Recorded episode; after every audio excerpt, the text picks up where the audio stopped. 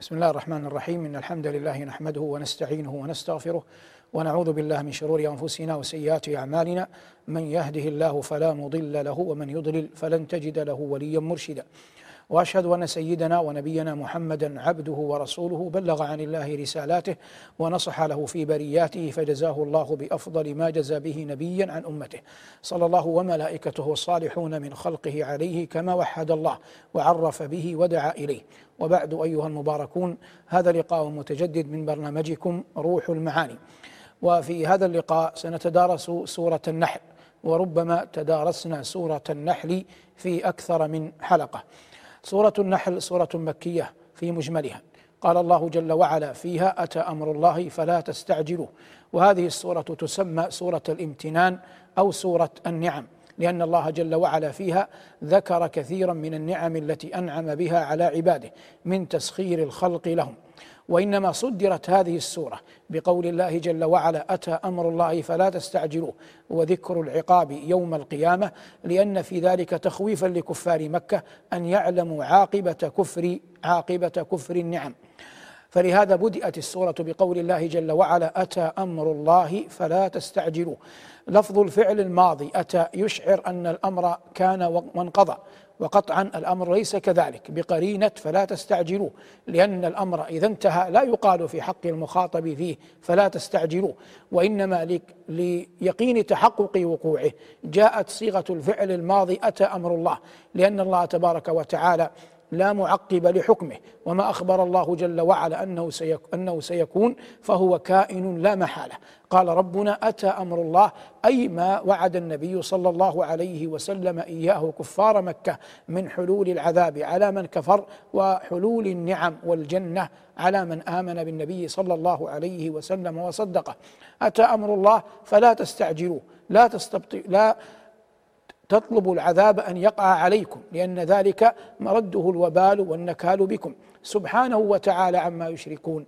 نزه الله جل وعلا ذاته العلية عن إشراك الكفار به. فهو تبارك وتعالى الرب الواحد الأحد المنزه عن الصاحبة والولد الذي تقدس فلم يلد ولم يولد. وقد مر معنا أن سبحان تنزيه لله جل وعلا عما لا يليق به. وقد جاءت في القرآن في صدور آيات عدة منها بلفظ المصدر سبحان الذي أسرى ومنها بالفعل المضارع يسبح ومنها بالفعل الماضي سبح ومنها بالفعل الأمر بفعل الأمر سبح اسم ربك الأعلى. قال ربنا سبحانه وتعالى عما يشركون. ثم قال جل ذكره ينزل الملائكة بالروح من أمره على من يشاء من عباده أن أنذروا أنه لا إله إلا أنا فاتقون. فأخبر جل وعلا أنه المدبر للأمور ومن تدبيره للأمور أنه تبارك اسمه وجل ثناؤه ينزل الملائكة بالروح من أمره.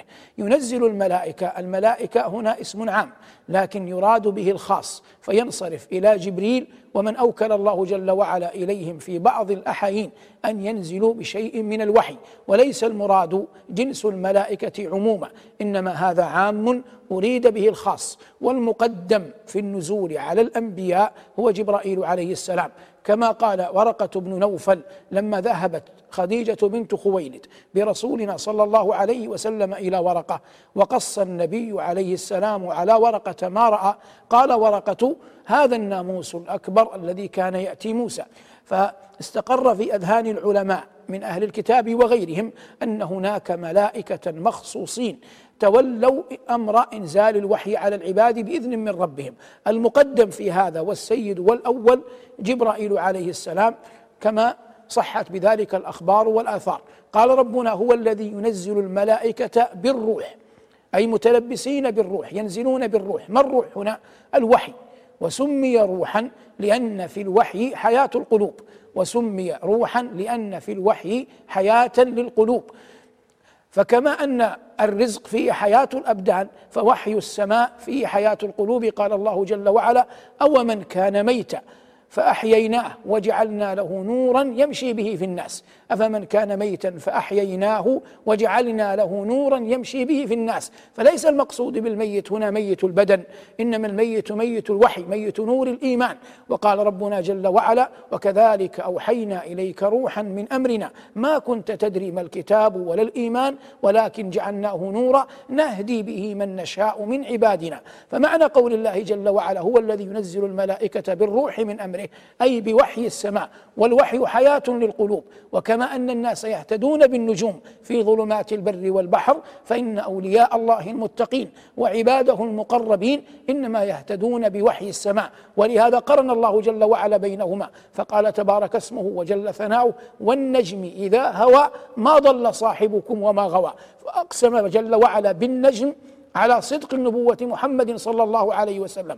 فمحمد عليه السلام يتلقى الوحي من الله فيهتدي الناس بهديه والنجم في السماء يهتدي الناس به في ظلمات البر والبحر وعلامات وبالنجم هم يهتدون. فهذه المناسبة بين القسم بالنجم على صدق رسالة رسولنا صلى الله عليه وسلم.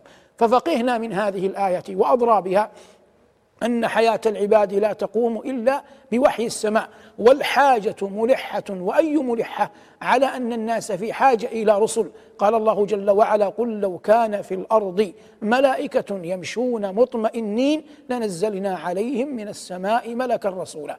قال ربنا هنا في سورة النحل هو الذي ينزل الملائكة بالروح من من أمره على من يشاء من عباده على من يشاء من عباده هم الرسل. المصطفون المصطفون المختارون لأن يبلغوا عن الله رسالاته وينصحوا له في برياته.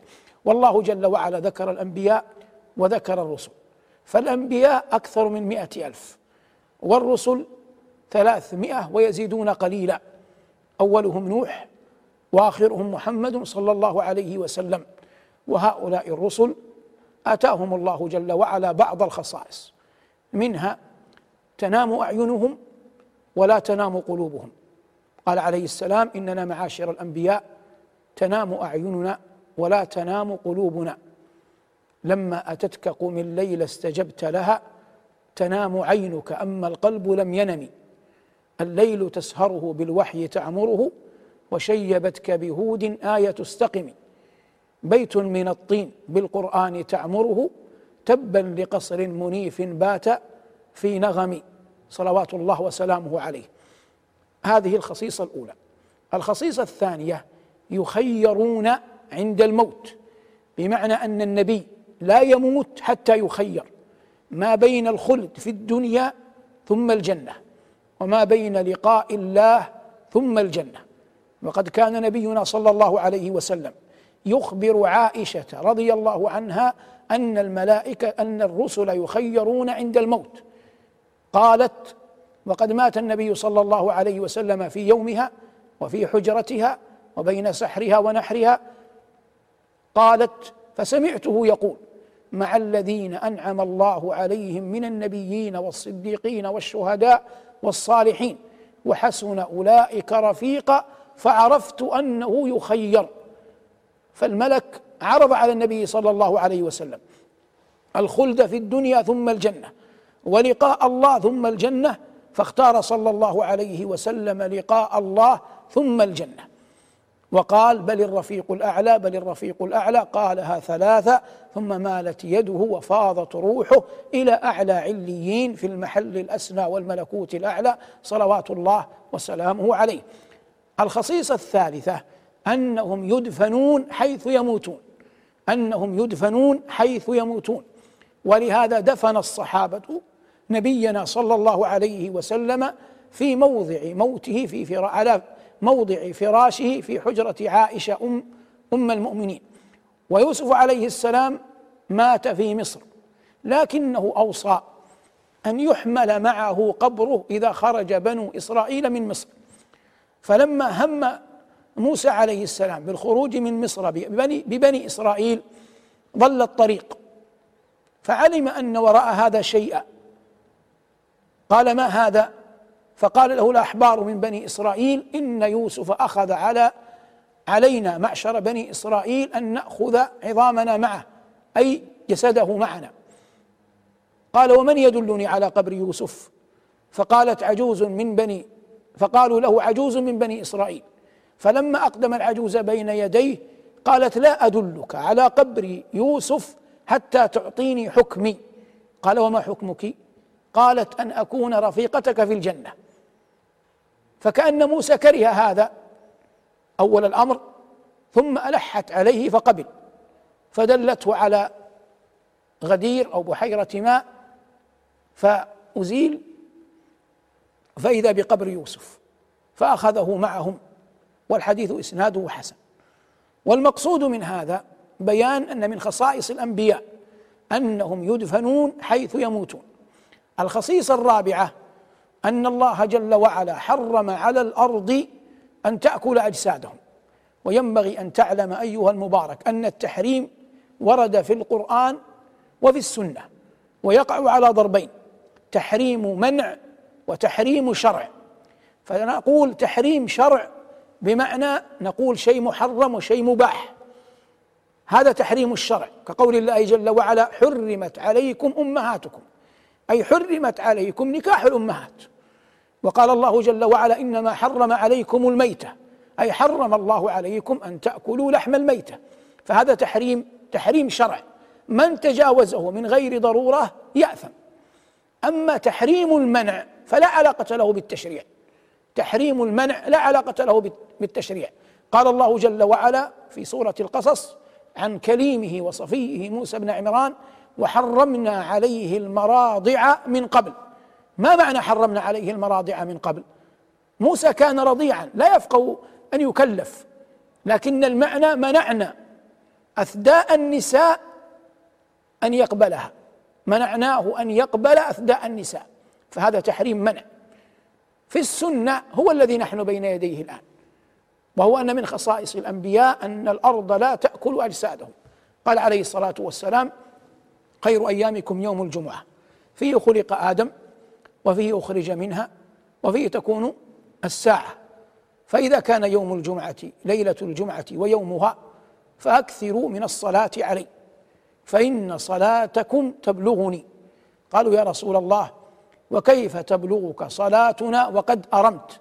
أرمت بمعنى أصبحت جسدا باريا. الصحابة الآن يتكلمون من باب الأصل من باب الشيء المعروف أن الإنسان يبلى قال إن الله حرم على الأرض أن تأكل أجساد الأنبياء. أي منع الأرض أن تأكل أن تتسلط على أجساد الأنبياء. فتبقى أجسادهم سلام الله عليهم محفوظة.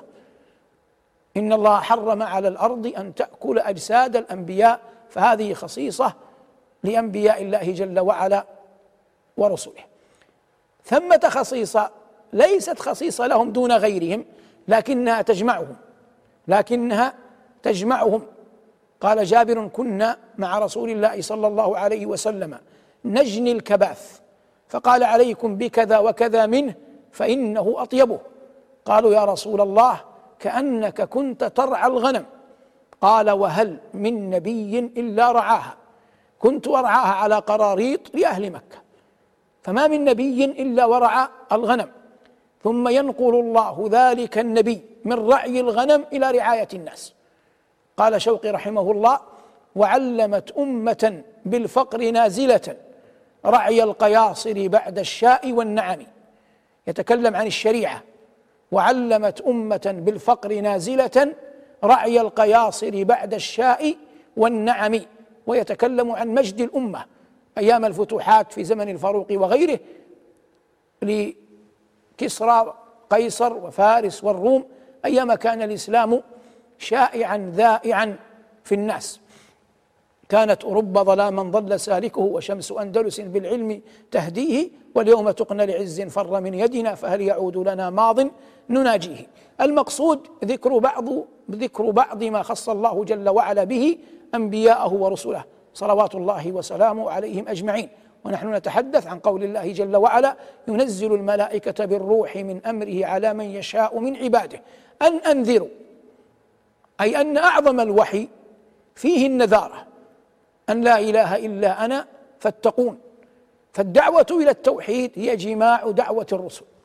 والرسل عليهم السلام اتفقوا على أمور ثلاثة في دعوتهم.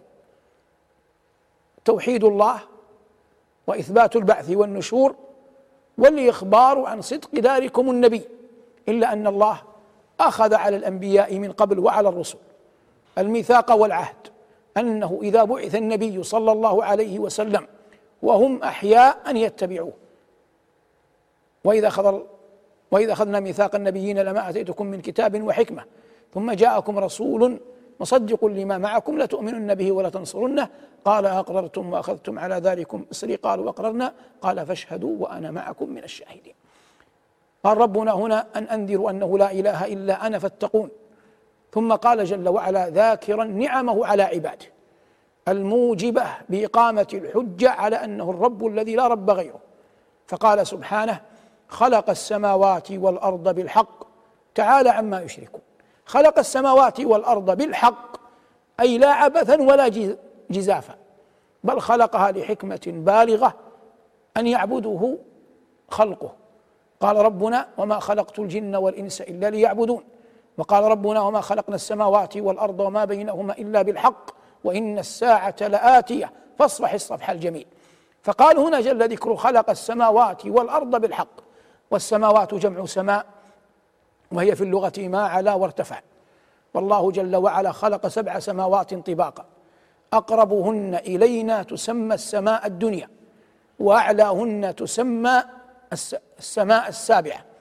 وعمرت هذه السماوات بالملائكة وجعل لها خزنة وأبوابا وجعلت لها خزنة وأبواب.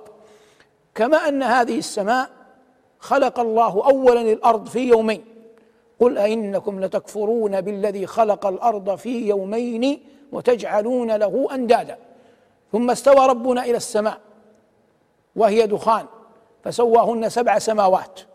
ثم أكمل جل وعلا خلق الأرض. قال ربنا في النازعات والأرض أنتم أشد خلقا أم السماء؟ بناها. رفع سمكها فسواها وأغطش ليلها وأخرج ضحاها. والأرض بعد ذلك دحاها ولم يقل خلقها لأن خلقها قد ابتدئ قبل خلق السماوات. وكان مجموع الأيام التي خلق الله جل وعلا فيهن السماوات والأراضين ستة أيام بنص القرآن ليعلم الله جل وعلا عباده الأناة والحكمة والتريث. قال جل وعلا خلق السماوات والأرض بالحق تعالى عما يشركون.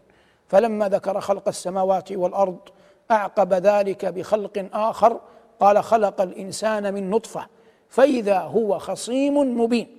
من نطفة أي من مني يمنى. وجعل جل وعلا أطوار خلق بني أطوار خلق بني آدم في سبع. قال في خاتمتهن كما في سورة المؤمنون ثم أنشأناه خلقا آخر فتبارك الله أحسن الخالقين. قال ابن عباس وجعل رزقه في سبع. أي أن الله خلق الإنسان في سبع وجعل رزقه في سبع. ثم تلا قول الله جل وعلا فلينظر الإنسان إلى طعامه. انا صببنا الماء صبا ثم شققنا الأرض شقا فأنبتنا فيها حبا وعنبا وقضبا وزيتونا ونخلا. هذه خمس. وحدائق غلبة هذه ست. لأن غلبا صفة لحدائق. وفاكهة هذه سبع. أما الأب فليس لبني آدم. ولهذا قال الله جل وعلا بعدها متاعا لكم أي السبع. ولأنعامكم أي الثامنة. فقال ربنا هنا خلق الإنسان من نطفة فإذا هو بعد أطوار خلقه واكتمال عقله وقيام جسده فإذا هو خصيم مبين على صيغة فعيل مبالغة يعاند ويبالغ في القول وربما كفر بنعم ربه وجادله تعالى الله عما يقول الظالمون علوا كبيرا. والخصومة في الرجال أكثر منها في النساء. ولهذا قال الله جل وعلا في حق النساء أو من ينشأ في الحلية أي في الزينة وهو في الخصام غير مبين أي أنه ضعيف. وقال هنا خلق الإنسان من نطفة فإذا هو خصيم مبين. يجادل وينافح ويحتج على الله جل وعلا بأكذب القول. وهذا الأصل. ولهذا قال الله جل وعلا إنه كان ظلوما جهولا. والجهل يرتفع بمعرفة الله. والظلم يرتفع بطاعة الله. الظلم يرتفع بمعرفة بطاعة الله. والجهل يرتفع بمعرفة الله تبارك وتعالى. خلق الإنسان من نطفة فإذا هو خصيم مبين. ثم قال جل وعلا بعض ما سخره لخلقه. قال والأنعام وبهيمة الأنعام تشمل الإبل والبقر والغنم. والأنعام خلقها. لكم فيها دفء. والأنعام خلقها لكم فيها دفء وهذا ناجم عن الانتفاع بأصوافها وأوبارها وأشعارها ومنها تأكلون. ثم قال جل وعلا وتحمل أثقالكم إلى بلد لم تكونوا بالغيه إلا بشق الأنفس إن ربكم لرؤوف رحيم. ثم قال والخيل والبغال والحمير لتركبوها وزينة ويخلق ما لا تعلمون. ونقف عند هذه الآيات. قلنا إن الأنعام أو بهيمة الأنعام هي الإبل والبقر والغنم. وهذه جاء الشرع بأن التضحية والأضاحي تكون منها. واختلف أيها أفضل. فالجمهور على أن الإبل ثم البقر ثم الغنم. وذهب مالك رحمه الله هو الذي نرجحه أن كون الإنسان يضحي بالكبش أولى. لأن النبي صلى الله عليه وسلم ضحى عشر سنين في المدينة بالكبش. كان يذبح أحيانا كبشين أملحين ويضع قدميه الطاهرتين على صحافهما ويقول في الأول اللهم هذا عن محمد وعمن لم يضحي من آل وآل محمد ويقول في الآخر وهذا عمن لم يضحي من أمتي من أمة محمد. ويباشر صلى الله عليه وسلم ذبح الأضحية بنفسه لانها قربة محضة فلا يحب صلى الله عليه وسلم أن يسندها إلى أحد. وهذا من كمال عبوديته لربه صلوات الله وسلامه عليه. والجمهور على أن الإبل أفضل كما بينا ثم البقر ثم ثم الغنم ثم جزء سبع بدنة ثم سبع بقرة. والعلم عند الله لكن لا تجوز الأضاحي بغير بهيمة الأنعام. والنبي عليه الصلاة والسلام أكل منها كلها. أكل من لحوم الإبل وأكل من لحوم البقر وأكل من لحوم من لحوم الغنم. وكان عليه الصلاة والسلام يحب ذراع الشاه. قال بعض أهل العلم لأنها أبعد عن مواطن الأذى في الشاه. ولذلك لما سمته اليهودية وضعت السم وأكثرت في الذراع فلما حملها أخبره الذراع أنه مسموم. والبراء بن معرور رضي الله عنه أكل ثم توفي من أثر ذلكم السم وكان هذا في غزوة خيبر. قال بعدها جل ذكره والخيل والبغال والحمير. والخيل من أعظم الزينة. نص الله عليها في القرآن. زين للناس حب الشهوات من البنين والنساء والقناطير المقنطرة من الذهب والفضة والخيل المسومة والأنعام والحرث. ذلك متاع الحياة الدنيا. والله عنده حسن المآب. وقد كانت الخيل وما زالت عزيزة عند العرب. والنبي عليه الصلاة والسلام يقول الخيل معقود بنواصيها الخير إلى يوم القيامة. وكانت في شعر العرب وأيامهم ما يدل على احتفائهم بالخيل قال امرؤ القيس وهو من مقدم شعراء الجاهليين يمدح فرسه مكر مفر مدبر مقبل مع كجلمود صخر حطه السيل من علي. وعنترة يقول مفتخرا بفرسه لو كان يدري ما المحاورة اشتكى وشكا إلي بعبرة وتحمحم وأخذ يتكلم عن عن خيله فازور من وقع القنا بلبانه. في قصيدته الشهيرة هل غادر الشعراء من متردم أم هل عرفت الدار بعد توهم؟ وهو يجعل خيله شريكا له متعاطفا معه في الحروب. فلهذا ذكر صوته وعبرته وزوراره في المعركة. فهذا كان شائعا عندهم. وحرب داحس والغبراء ما داحس وما الغبراء؟ اسمان لفرسين. فالرهان عليهما جعل عبسا وذبيان يقتتلان أكثر من أربعين سنة وقيل أكثر من ثمانية عشر سنة. فهذا كله بسبب الخيل ومنعتها وعزتها عند العرب. والنبي عليه الصلاة والسلام ملك خيولا عدة. تبلغ الخمس من أشهرها السكب وهو اسم لسرعة جري الماء وغيره من الخيول التي كانت تهدى إليه أو يشتريها صلى الله عليه وسلم.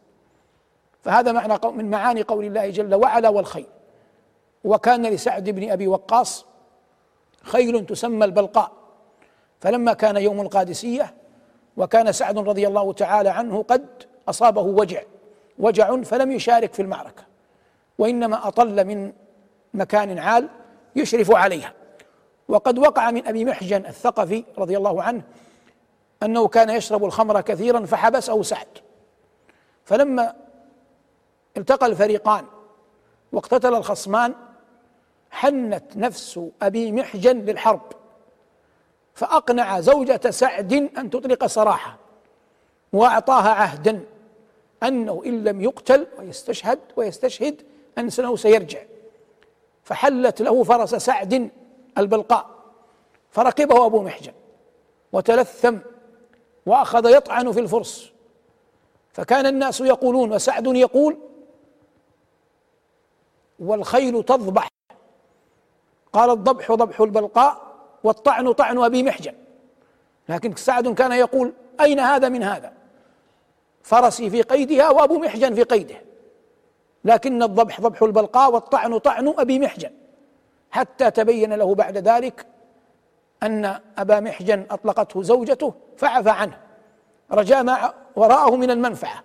فكان هذا سببا في أن يترك أبو محجن الخمر وقد كان مولعا بها وهذا نوع من الابتلاء والفتنة.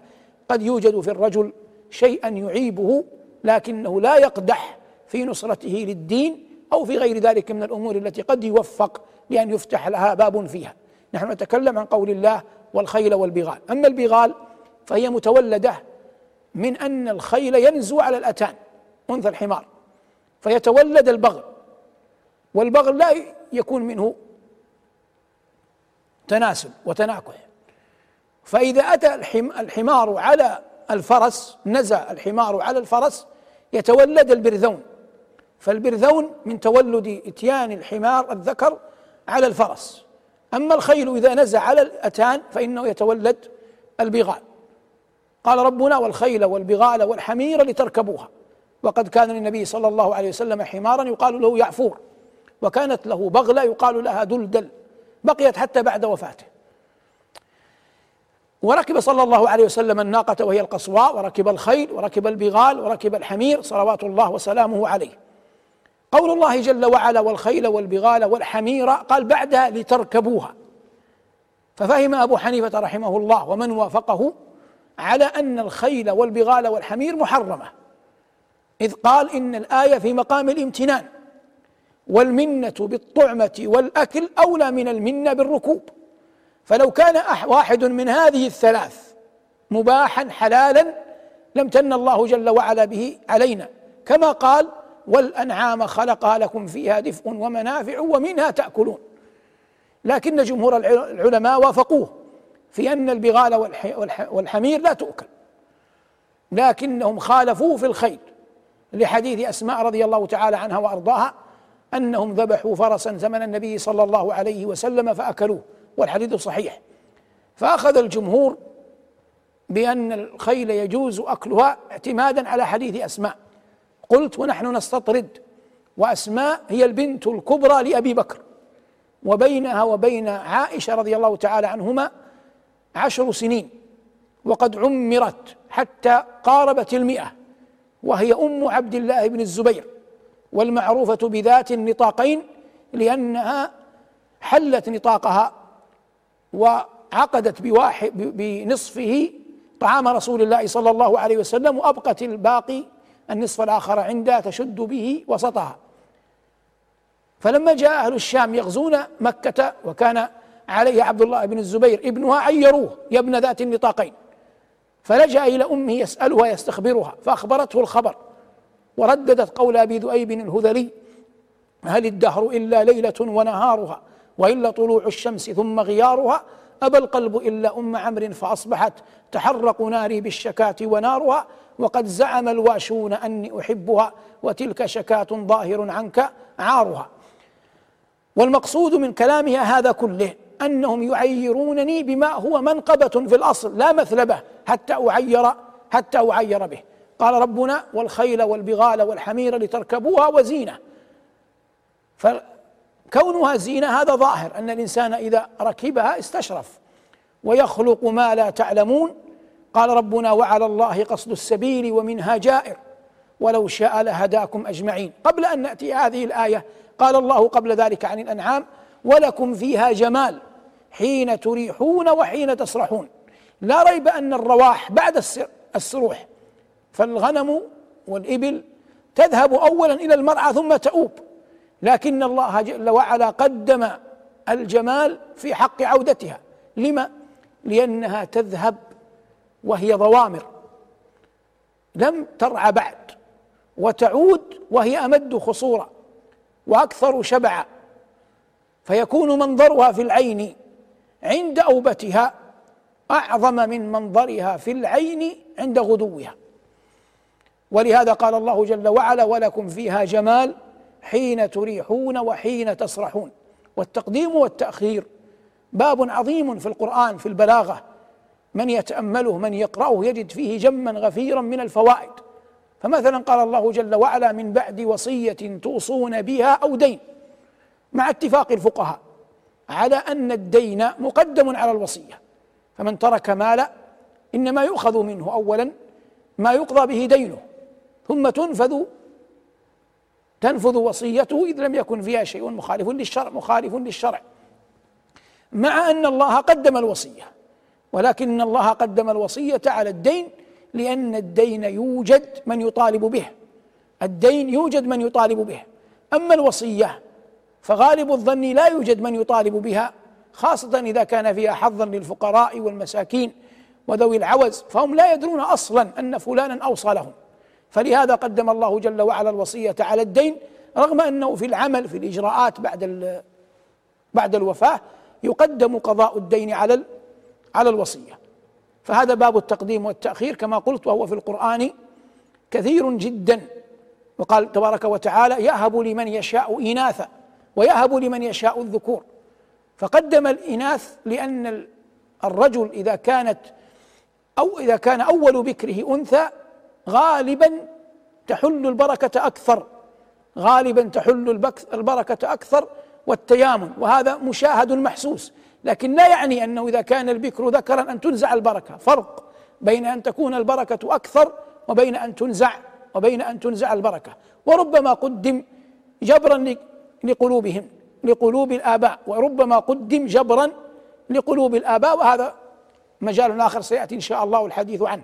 قال ربنا والخيل والبغال والحمير لتركبوها وزينة ويخلق ما لا تعلمون وعلى الله قصد السبيل ومنها جائر ولو شاء لهداكم أجمعين. السبيل السبل جمع سبيل كما أن الطرق جمع طريق. غالبا السبيل يقال في المحسوس وال وغير المحسوس يعني في المعنويات. والطريق يقال كذلك لكن إذا كنا نتكلم عن طرق معبدة نجمع طريق على طرق. وإن كنا نتكلم عن أشياء معنوية فنجمع طريق على طرائق. قال الله جل وعلا عن مؤمن الجن كنا طرائق قددا. والسبيل الفرق بينه وبين الطريق في الغالب السبيل الطريق الذي يسلكه الناس عادة. بمعنى مكان طريق معروف مألوف يمشي منه الناس. أما الطريق فيسلكه من يعرفه ومن لا يعرفه. يعني حتى مثلا رجل ضائع تائه يسلك هذا السبيل الطريق. فيقال له طريق ولا يقال له سبيل. لكن إذا كان جادة معروفة جرت عادة الناس أن يسيروا عليها يسمى يسمى سبيل. قال الله تعالى وعلى الله قصد السبيل. ثم قال ومنها أي من ماذا؟ من السبل. جائر أي جار عن الحق. مال. وهذه كثر. لا يمكن أن تعد ولا تحصى. لا يعلمها إلا الله. فالملل الضالة كثيرة جدا منها ما نعرف ومنها ما لا نعرف. أما الطريق إلى الله جل وعلا واحد توحيده واتباع شرع محمد صلى الله عليه وسلم بالنسبة لأمتنا وتوحيده واتباع شرع ذلكم النبي في كل أمة. ومر معنا هو دين رب العالمين وشرعه وهو القديم وسيد الأديان. ثم قال في آخر الأبيات وكمال دين الله شرع محمد صلى عليه منزل القرآن. فالدين يكون بتوحيد الله جل وعلا وإخلاص العمل له ثم يكون بعد ذلك باتباع شرع محمد صلوات الله وسلامه عليه لأن الله نعى على أهل الإشراك أن يبتدعوا في دينه ما ليس منه. قال ربنا أم لهم شركاء شرعوا لهم من الدين ما لم يأذن به الله. قال ربنا هنا وعلى الله قصد السبيل ومنها جائر. ثم بين جل وعلا أنه لحكمة بالغة جعل الخلق كذلك. ولو شاء لهداكم أجمعين. ولا ريب أن كل شيء يقع كما بينا في مراتب القدر. إنما يكون به أن الله جل وعلا علمه وكتبه وأراده وخلقه. يكون بان الله جل وعلا علمه وكتبه وأراده وخلقه. ولكل دليلها في القرآن. قال ربنا ولو شاء لهداكم أجمعين. وقال ربنا قل فلله الحجة البالغة. فالله جل وعلا كما أن له على عباده النعم السابغة له جل وعلا على عباده الحجة البالغة. فلا يهلك أحد إلا بعدله ولا يتقدم أحد إلا إلا بفضله. هذا التبيان الأول لسورة النحل التي قلنا إنها تسمى سورة الامتنان أو سورة النعم ومع ذلك قدمت بالتخويف حتى يعلم كفار قريش عاقبة من يكفر نعم الله جل وعلا. في اللقاءات القادمة إن شاء الله والحلقات المقبلة سنعرج أكثر على آيات أخر منتقاة أو مجتزأة من هذه الصورة المباركة صورة النحل التي امتن الله جل وعلا بكثير من آياتها على عباده واوليائه واوليائه الصالحين. جعلني الله وإياكم ممن يستمع القول فيتبع أحسنه وهدانا الله وإياكم إلى سبيل الرشاد. وألبسنا الله وإياكم لباسي العافية والتقوى ووفقنا لما يحب ويرضى. هذا والعلم عند الله. صلى الله على محمد وآله والحمد لله رب العالمين. والسلام عليكم ورحمة الله وبركاته. بسم الله الرحمن الرحيم، الحمد لله حمدا كثيرا طيبا مباركا فيه. وأشهد أن لا إله إلا الله وحده لا شريك له. وأشهد أن سيدنا ونبينا محمدا عبده ورسوله. صلى الله عليه وعلى آله وأصحابه وعلى سائر من اقتفى أثره واتبع هديه بإحسان إلى يوم الدين. أما بعد أيها المباركون فهذا لقاء متجدد مبارك من برنامجكم روح المعاني. وهذا اللقاء كنا قد وعدنا في اللقاءات الماضية أن نتم الحديث عن سورة النحل وبينا في اللقاء الذي سبق أن هذه السورة تسمى سورة النعم أو تسمى سورة الامتنان لما ذكر الله جل وعلا فيها من آلائه على عباده تبارك اسمه وجل ثناؤه. قال الله تبارك وتعالى في هذه السورة المباركة وإن لكم في الأنعام لعبرة. نسقيكم مما في بطونه من بين فرث ودم لبن خالصا سائغا للشاربين. قول ربنا وإن لكم في الأنعام أي بهيمة الأنعام وما يسقى من لبنها. وإن لكم في الأنعام لعبرة. حتى نفقه معنى كلمة عبرة عندما نقول أن فلانا عبر الطريق أي تجاوزه من ناحية إلى ناحية. وعندما يكون هناك نهر ويكون أحدنا في الشاطئ منه. ثم يقال إن فلانا عبر النهر أي اجتازه إلى الناحية الأخرى. هذا الجذر اللغوي والمعنى الحرفي لمعنى كلمة عبر. ما معنى وإن لكم في الأنعام لعبرة؟ أن الإنسان يتأمل في خلق الله. فإذا تأمل في خلق الله ساقه ذلك إلى الهداية ساقه ذلك إلى المعرفة بالرب تبارك وتعالى. فيصبح كأن تأمله وتدبره وتفكره فيما خلق الله جل وعلا قد عبر به إلى أن يؤمن بالله ويزداد بالله علما. ولهذا قيل تأمل في نبات الأرض وانظر إلى آثار ما خلق المليك عيون من لجين شاخصات. على ورق هو الذهب السبيك على كثب الزبرجد شاهدات بأن الله ليس له شريك. هذا المعنى لقول الله جل وعلا وإن لكم في الأنعام لعبرة. ثم جاء التفصيل. أين مكمن العبرة الحق؟ قال ربنا نسقيكم ولم يقل تتخذون كما سيأتي. فأسند الفعل جل وعلا لذاته لذاته العلية. فالمعنى هنا أن هذه النعمة نعمة خالصة من الله لا تدخلها الصنعة الإنسانية. ليس لبني آدم يد فيها. نسقيكم مما في بطونه أي مما في بطون الأنعام. فمما أصلها من زائد ما الموصولة فمن حرف جر وما الاسم الموصول أي نسقيكم من الذي في بطونه. نسقيكم مما في بطونه من بين فرث ودم لبنا يتكون في جوف بهيمة الأنعام ثلاثة الفرث والدم واللبن. ثم بقدرة العلي الأعلى يذهب الفرث إلى المخرج والدم إلى العروق. واللبن إلى الضروع. يذهب الفرث إلى المخارج. ويذهب الدم إلى العروق. ويذهب اللبن إلى الضروع. واللبن رغم أنه خرج من بين فرث ودم إلا أنه لا يأخذ ولا يكتسب من الدم لونه. فالدم أحمر واللبن يخرج بياضا. ولا يأخذ من الفرث رائحته الكريهة. ولهذا أسند الله هذا العمل الجليل المحكم الصنعة إلى ذاته العلية. فقال جل وعلا نسقيكم مما في بطونه من بين فرث ودم لبنا خالصا خالصا لم تشبه شائبة الدم ولا رائحة الفرث. سائغا للشاربين قال أهل العلم. قد يغص الإنسان بالماء لكنه لا يغص باللبن لكنه لا يغص باللبن. لأن الله قال وقوله الحق وهو أصدق القائلين سائغا للشاربين. واللبن يسد العطش والجوع في آن واحد. يسد الجوع والعطش في آن واحد. ولهذا كان النبي صلى الله عليه وسلم إذا أطعم طعاما قال الحمد لله اللهم بارك لنا فيه وارزقنا خيرا منه. لكنه إذا أطعم لبنا قال الحمد لله اللهم بارك لنا فيه وزدنا منه. قال وزدنا منه لأنه لا شيء يعدل من المطعومات اللبن. وفي السنة أحاديث كثيرة تدل على شرب النبي صلى الله عليه وسلم للبن. نقف عند حديثين ونحن نستطرد معرفيا في هذه الآيات. كان عليه الصلاة والسلام مرة في مجلسه وحوله أصحابه فأعطي إناء فيه لبن فشرب منه. وكان عن يمينه غلام. وعن يساره أشياخ الناس كبار المهاجرين والأنصار. فقال عليه الصلاة والسلام للغلام أتأذن لي أن أسقيه؟ أي الذي على يمينه على شماله؟ فقال الغلام لا أؤثر بحظي منك أحدا. فأعطاه النبي صلى الله عليه وسلم الغلام فشرب.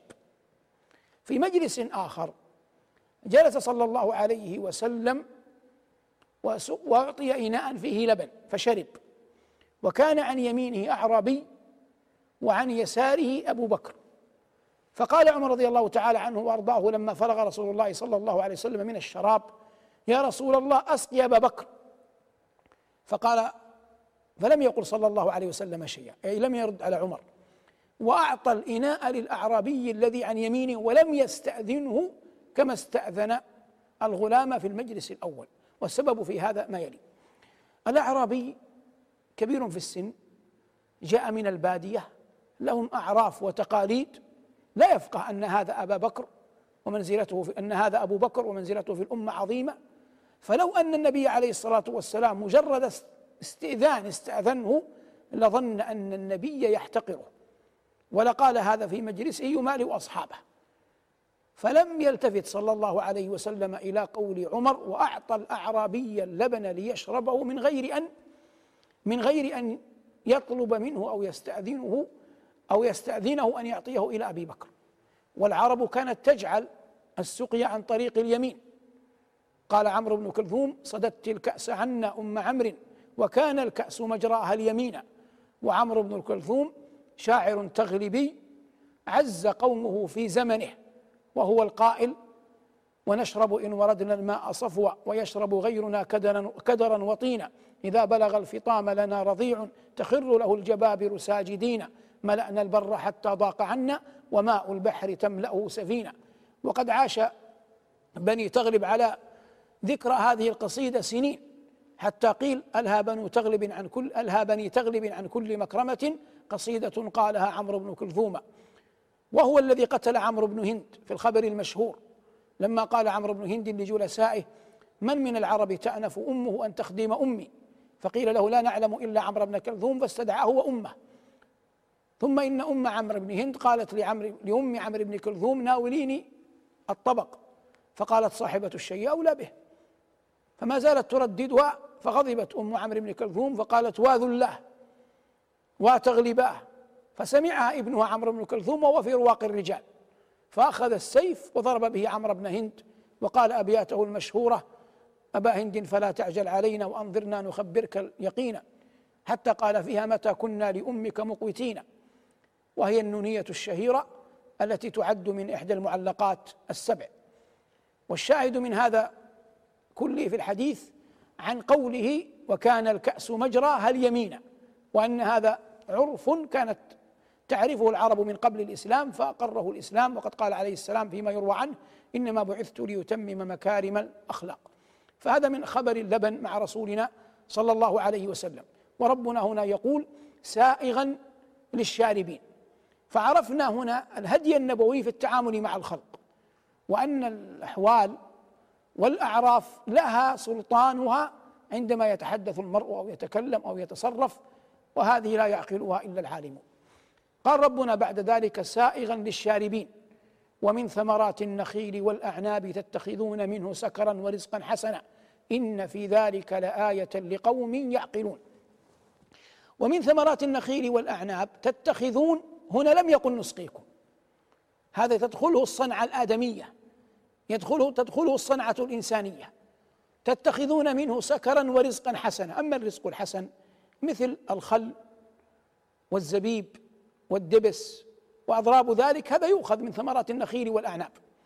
قال ربنا قبلها سكرا ولم يعقب ولم يقل سكرا حسنا كما قال في الرزق.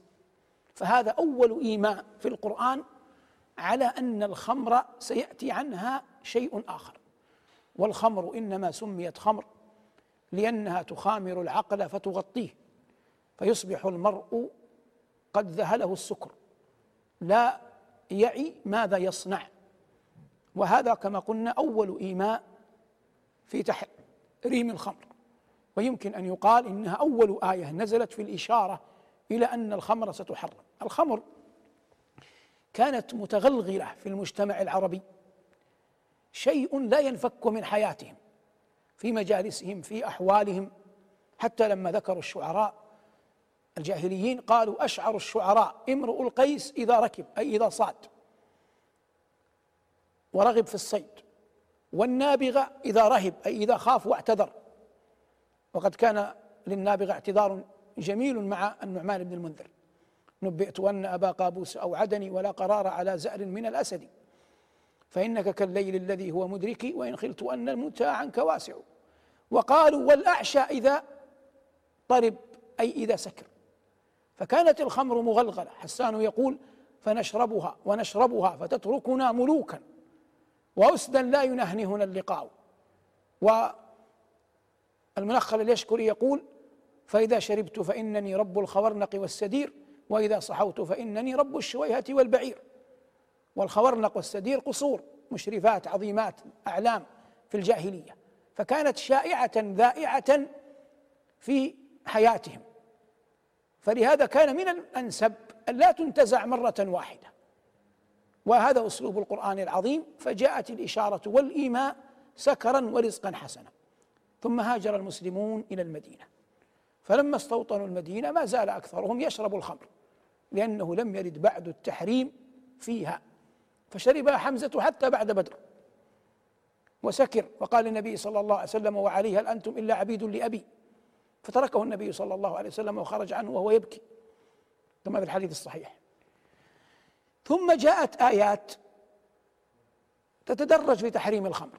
قال الله جل وعلا يسألونك عن الخمر والميسر قل فيهما إثم كبير ومنافع للناس وإثمهما أكبر من نفعهما ويسألونك ماذا ينفقون قل العفو. أي ما زاد وفضل. فقول الله جل وعلا قل فيهما إثم كبير ومنافع للناس تدرج في التحريم. في الأول كان إيماء إشارة. هنا أخبر أن فيهما أن فيهما إثم. لكنه أقر أن فيها منافع من البيع والشراء واجتباء الأموال.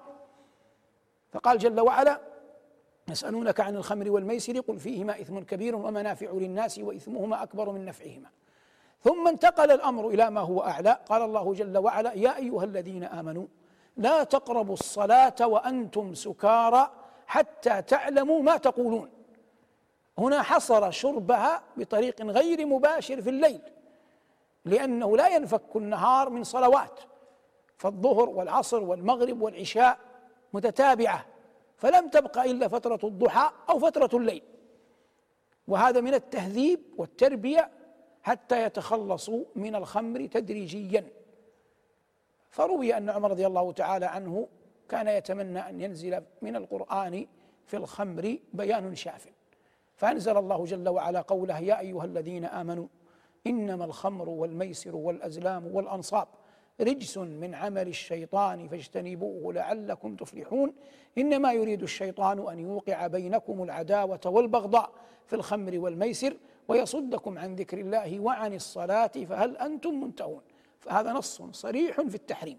فقالوا رضوان الله تعالى عليهم انتهينا انتهينا وتركوا الخمر بالكلية. وسالت كثير من طرقات المدينة بالخمور التي كانت مخزونة في في البيوت. هذا ما يكون من تدرج الخمر وتحريم تحريمها شرعا. قال الله جل وعلا هنا تتخذون منه سكرا ورزقا حسنا إن في ذلك لآية لقوم يعقلون. ثم قال ربنا جل وعلا وأوحى ربك إلى النحل أن اتخذي من الجبال بيوتا ومن الشجر ومما يعرشون. أوحى ربك إلى النحل هذا وحي إلهام. والنحل داب آه، حيوان معروف. حرم النبي صلى الله عليه وسلم قتله. وهذا هداية خلق. وأوحى ربك إلى النحل أن اتخذي من الجبال بيوتا ومن الشجر ومما يعرشون. جاء الترتيب القراني بحسب أكثرية بيوتها فأكثر بيوت النحل في الكوى التي في الجبال. ثم في بطون الأشجار ثم في الأوكار التي يصنعها لها الناس. قال ربنا وأوحى ربك إلى النحل أن اتخذي من الجبال بيوتا ومن الشجر ومما يعرشون ثم كلي من كل الثمرات. فليس النحل أو العسل مختصا بثمر بعينه وهذا على التغليب. ثم كلي من كل الثمرات فاسلكي سبل ربك ذللا. فاسلكي سبل ربك ذللا. فالله جل وعلا ذلل لها الأمر. يخرج من بطونه من بطونها شراب مختلف ألوانه. فيه شفاء للناس وهذا نص صريح على أن في العسل شفاء. فيه شفاء للناس إن في ذلك لآية لقوم يتفكرون. فأخبر جل وعلا طرائق أن تجمع النحله من كل الثمرات ثم يكون منها العسل. هنا ننبه إلى مسألة يحتاجها الناس كثيرا. من العالم الحق؟ العالم الحق الذي يصنع مثل النحلة. يأخذ من كل أفنان العلم فيمزجها بشخصيته ويخالطها بثقافته وبما يفتح الله جل وعلا عليه ثم يقول ذلك للناس. فيكون فيكون حاله مع العلم كحال النحلة، النحلة لو قلنا للنحلة أنك أنت لم تصنعي شيئا ما تأتين به من الأزهار والثمرات. لقالت من يحول بينك وبين الزرع والثمرات؟ اذهب إلى الثمرات وأتني بعسل مثل ما أتي به. فتكون لها حجة عليك. ولو قلنا للنحل لو قالت النحلة أن العسل مني خالصا لقلنا سنحول بينك وبين الثمرات. هل تأتينا بالعسل؟ قطعا لا. فكذلك العالم لا يحال بينه وبين مجالس العلم ولا ما بين الكتب كمصادر ولا بين القرآن والسنة في المقام الأول ثم يترك له أن يرتع فيها مع ما يملكه من آلة العلم ثم يكون منه ما يعين على أن ينفع على أن ينفع الناس. قال الله تبارك وتعالى فيه شفاء للناس إن في ذلك لآية لقوم يتفكرون. ننتقل هنا إلى ما أخبر الله جل وعلا عنه في أنهار الجنة. أي ما بين هذه الآيات من سورة النحل وقول الله جل وعلا في سورة محمد مثل الجنة التي وعد المتقون. مثل هنا بمعنى صفة. مثل هنا بمعنى صفة. أي صفة الجنة التي وعد المتقون. والمؤمن والمؤمن يعلم أن أعظم موعود وعد به المتقون الجنة. قال الله جل وعلا عنها كان على ربك وعدا مسؤولا. أي يسأله عباده إياه. ثم قال جل وعلا فيها أنهار من ماء غير آس فبدأ بالماء لأنه أحوج ما يحتاجه المرء. والناس يقولون والعرب تقول الماء أذل موجود وأعز مفقود. أذل موجود وأعز مفقود. فلو كان الماء كثيرا مع غيره لهان على الناس إهراقه وإذا فقدت الأشياء كلها لا يطلبون شيئا قبل الماء. فالماء أعز مفقود وأذل موجود. وأفضل مياه, مياه الدنيا ماء زمزم. وفي الآخرة قال الله لنبيه إنا أعطيناك الكوثر. ويظهر أن الكوثر نهر في عرصات يوم القيامة. له ميزابان يأتيانه من الجنة يصب فيه أشد بياضا من اللبن كما أخبر نبينا صلى الله عليه وسلم. ولما أنكر بعض أمراء بني أمية الكوثر غضب أبو برزة الأسلمي رضي الله عنه وأرضاه. وقال والله لقد خلفت ورائي في المدينة عجائز ما صلت إحداهن صلاة إلا سألت الله أن يسقيها من الكوثر. وهذه هذا الفارق بين من يعلم ومن لا يعلم. فهذا قول الله جل وعلا مثل الجنة التي وعد المتقون فيها أنهار من ماء غير آسن. وقال جل وعلا وأنهار من لبن لم يتغير طعمه وهو ما نحن فيه قبل قليل. في أنه في الجنة أنهار من لبن لكن لبن الدنيا يأتي ما بين الفرث والدم ومن ضروع الدواب. أما لبن الجنة فهو أنهار تتفجر فيها لا يمضي على دم ولا على لب ولا على فرث.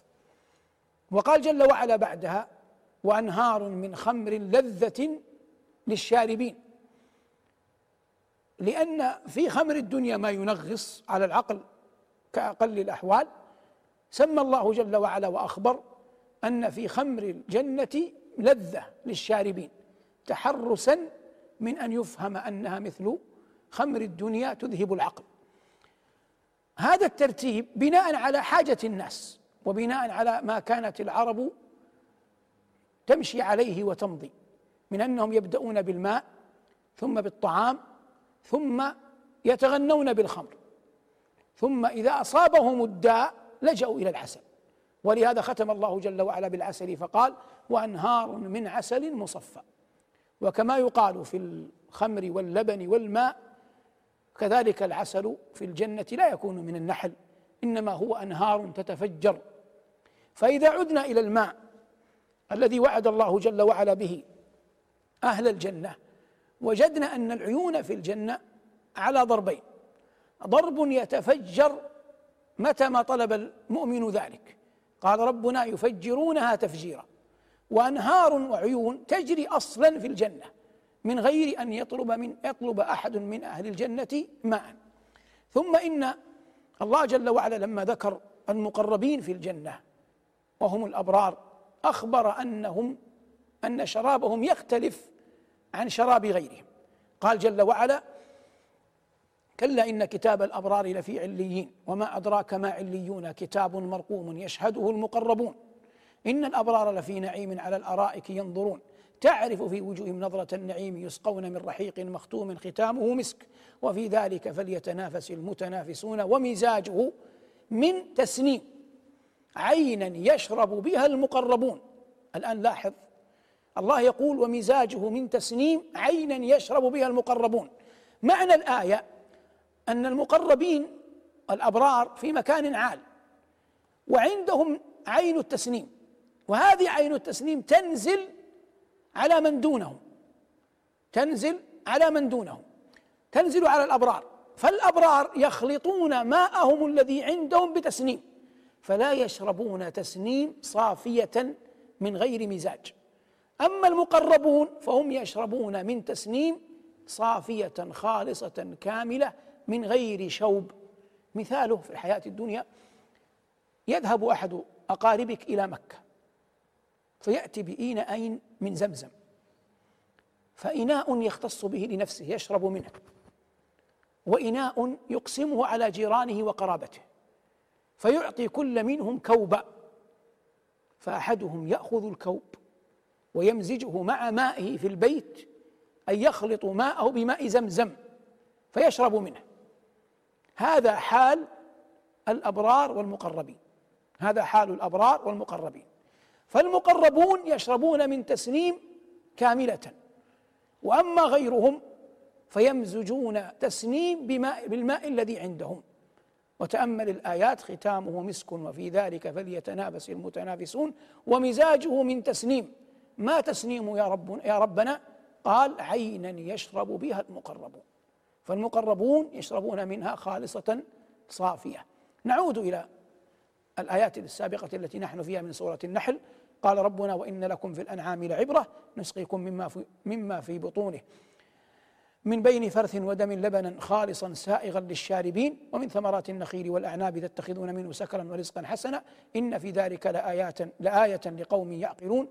وأوحى ربك إلى النحل أن اتخذي من الجبال بيوتا ومن الشجر ومما يعرشون ثم كلي من كل الثمرات فاسلكي سبل ربك ذللا يخرج من بطونها شراب مختلف ألوانه فيه شفاء للناس إن في ذلك لآية لقوم يتفكرون. فذكر الله جل وعلا اللبن وذكر الله جل وعلا إيماء في تحريم الخمر وذكر الله جل وعلا العسل المصفى. وقد عد النبي صلى الله عليه وسلم العسل من أحد أنواع الأدوية التي يستخدمها الناس شربة من من عسل بقي أن نقول في هذا كله هذه سورة ذكر الله جل وعلا فيها الامتنان على عباده. وينبغي أن يعلم والمرء يتلو آيات الامتنان أن الله يحب أن يشكر. إذ ورد أن الله لما خلق الخلق ومسح على ظهر أبينا آدم أخرج منه كل نسمة كائنة إلى يوم أخرج منه كل نسمة كائنة إلى يوم القيامة. فرأى آدم في صور بنيه المعافى والمبتلى فقال أي رب لو سويت بين عبادك. فقال الله عز وجل له يا آدم إني أحب أن أشكر إني أحب أن أشكر. وقد قال الله تبارك وتعالى لنبيه داود اعملوا آل داود شكرا وقليل من عبادي الشكور. وأول مراحل وخطوات شكر النعم أن نعترف أنها من الله. وأنها فضل محض وأن الله جل وعلا لو شاء أن يسلبنا إياها لسلبنا إياها. ثم نحمده جل وعلا عليها ونثني به نثني بها عليه تبارك اسمه وجل ثناؤه. ثم نستعملها وهذا المقصود الأعظم نستعملها في طاعته نستعملها في طاعته. ولما قال الله لداود اعملوا آل داود شكرا قال أهل العلم لم يخل بيت داود. لم يخل بيت داود من رجل صائم أو قائم أو يذكر الله. فإذا نامت المرأة قام أولادها وإذا نام النساء قامت الرجال وإذا انشغل الرجال قام الغلمان. لا يخلو البيت من عابد لله جل وعلا اعملوا آل داود شكرا.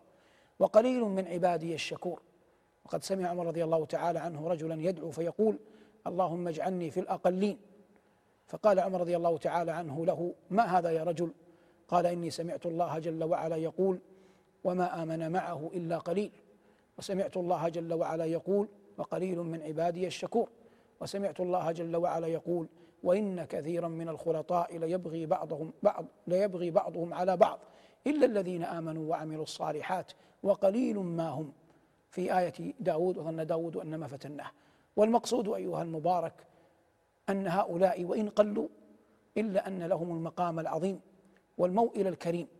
فلا يقبل ولا يعقل أن نقرأ سورة يمتن الله جل وعلا فيها بما سخره على عباده من عظيم النعم وجليل العطايا. ونحن واحد من أولئك الناس. نتقلب في نعم الله تبارك وتعالى. ونرتع فيها ما بين ستر المثالب والمعايب وإظهار المناقب وهي منه جل ذكره. ثم لا يكون منا شكرا لله تبارك وتعالى لها. فالله جل وعلا يحب أن يشكره عباده على نعمه. كما قال ربنا تبارك وتعالى هل أتى على الإنسان حين من الدهر لم يكن شيئا مذكورا. إنا خلقنا الإنسان من نطفة أمشاج نبتليه فجعلناه سميعا بصيرا.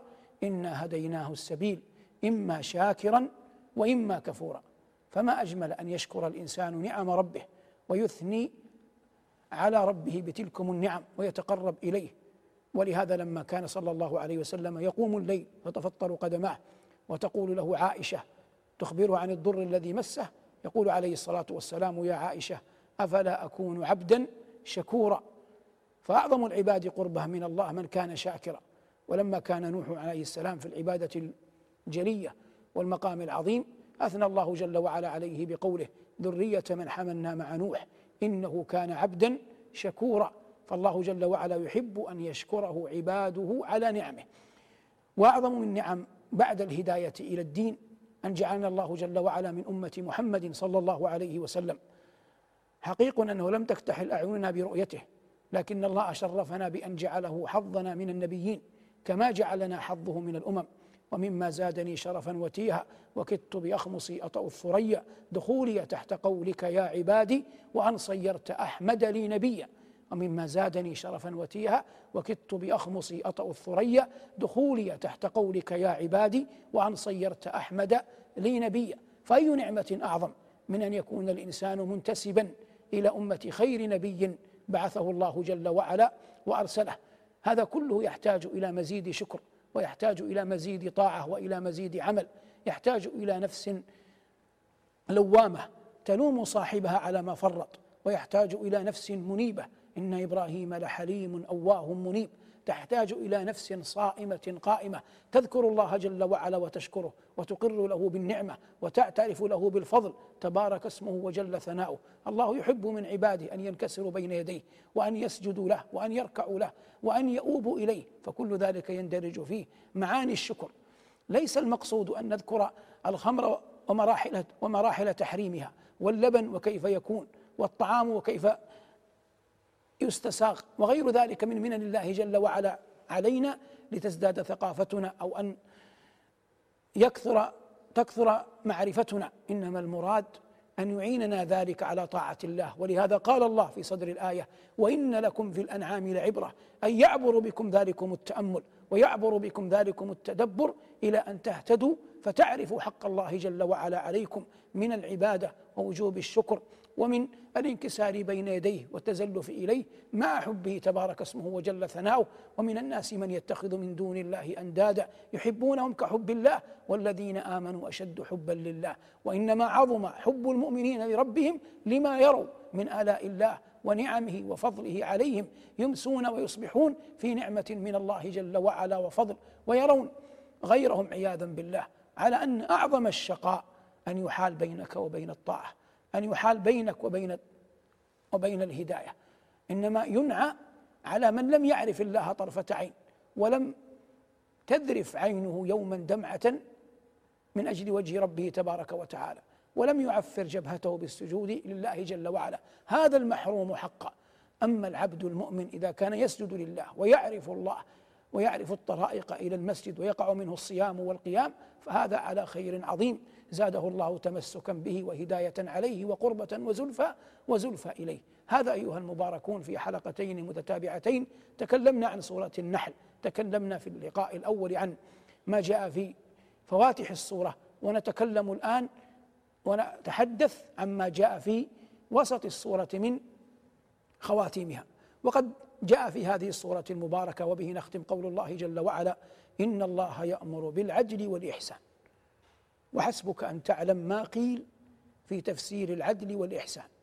قيل إن العدل أن تستوي السريرة والعلانية والإحسان أن تكون سريرة المرء أفضل من علانيته. وهذا والله أمر ترتعد له الفرائص وتهتز له الجبال. من هذا الرجل الذي سريرته أفضل من علانيته؟ وجلنا إن لم يكن كلنا. علانيتنا أفضل بكثير من سرائرنا. نسأل الله أن يدلنا عليه ويرشدنا إليه. ولا يكون هذا إلا بنعمة وفضل وإحسان منه. فتبارك اسمه وجل ثناؤه. ما أفقرنا إلى رحمته وما أعظم غناه عنا. هدانا الله وإياكم سبيل الرشاد. وعلمنا الله وإياكم ما ينفعنا. ونفعنا تبارك وتعالى بما علمنا. وجعل سرائرنا خيرا من علانيتنا وغفر لنا ذنبنا كله دقه وجله أوله وآخره علانيته وسره. هذا والعلم عند الله. صلى الله على محمد وآله والحمد لله رب العالمين. والسلام عليكم ورحمة الله وبركاته.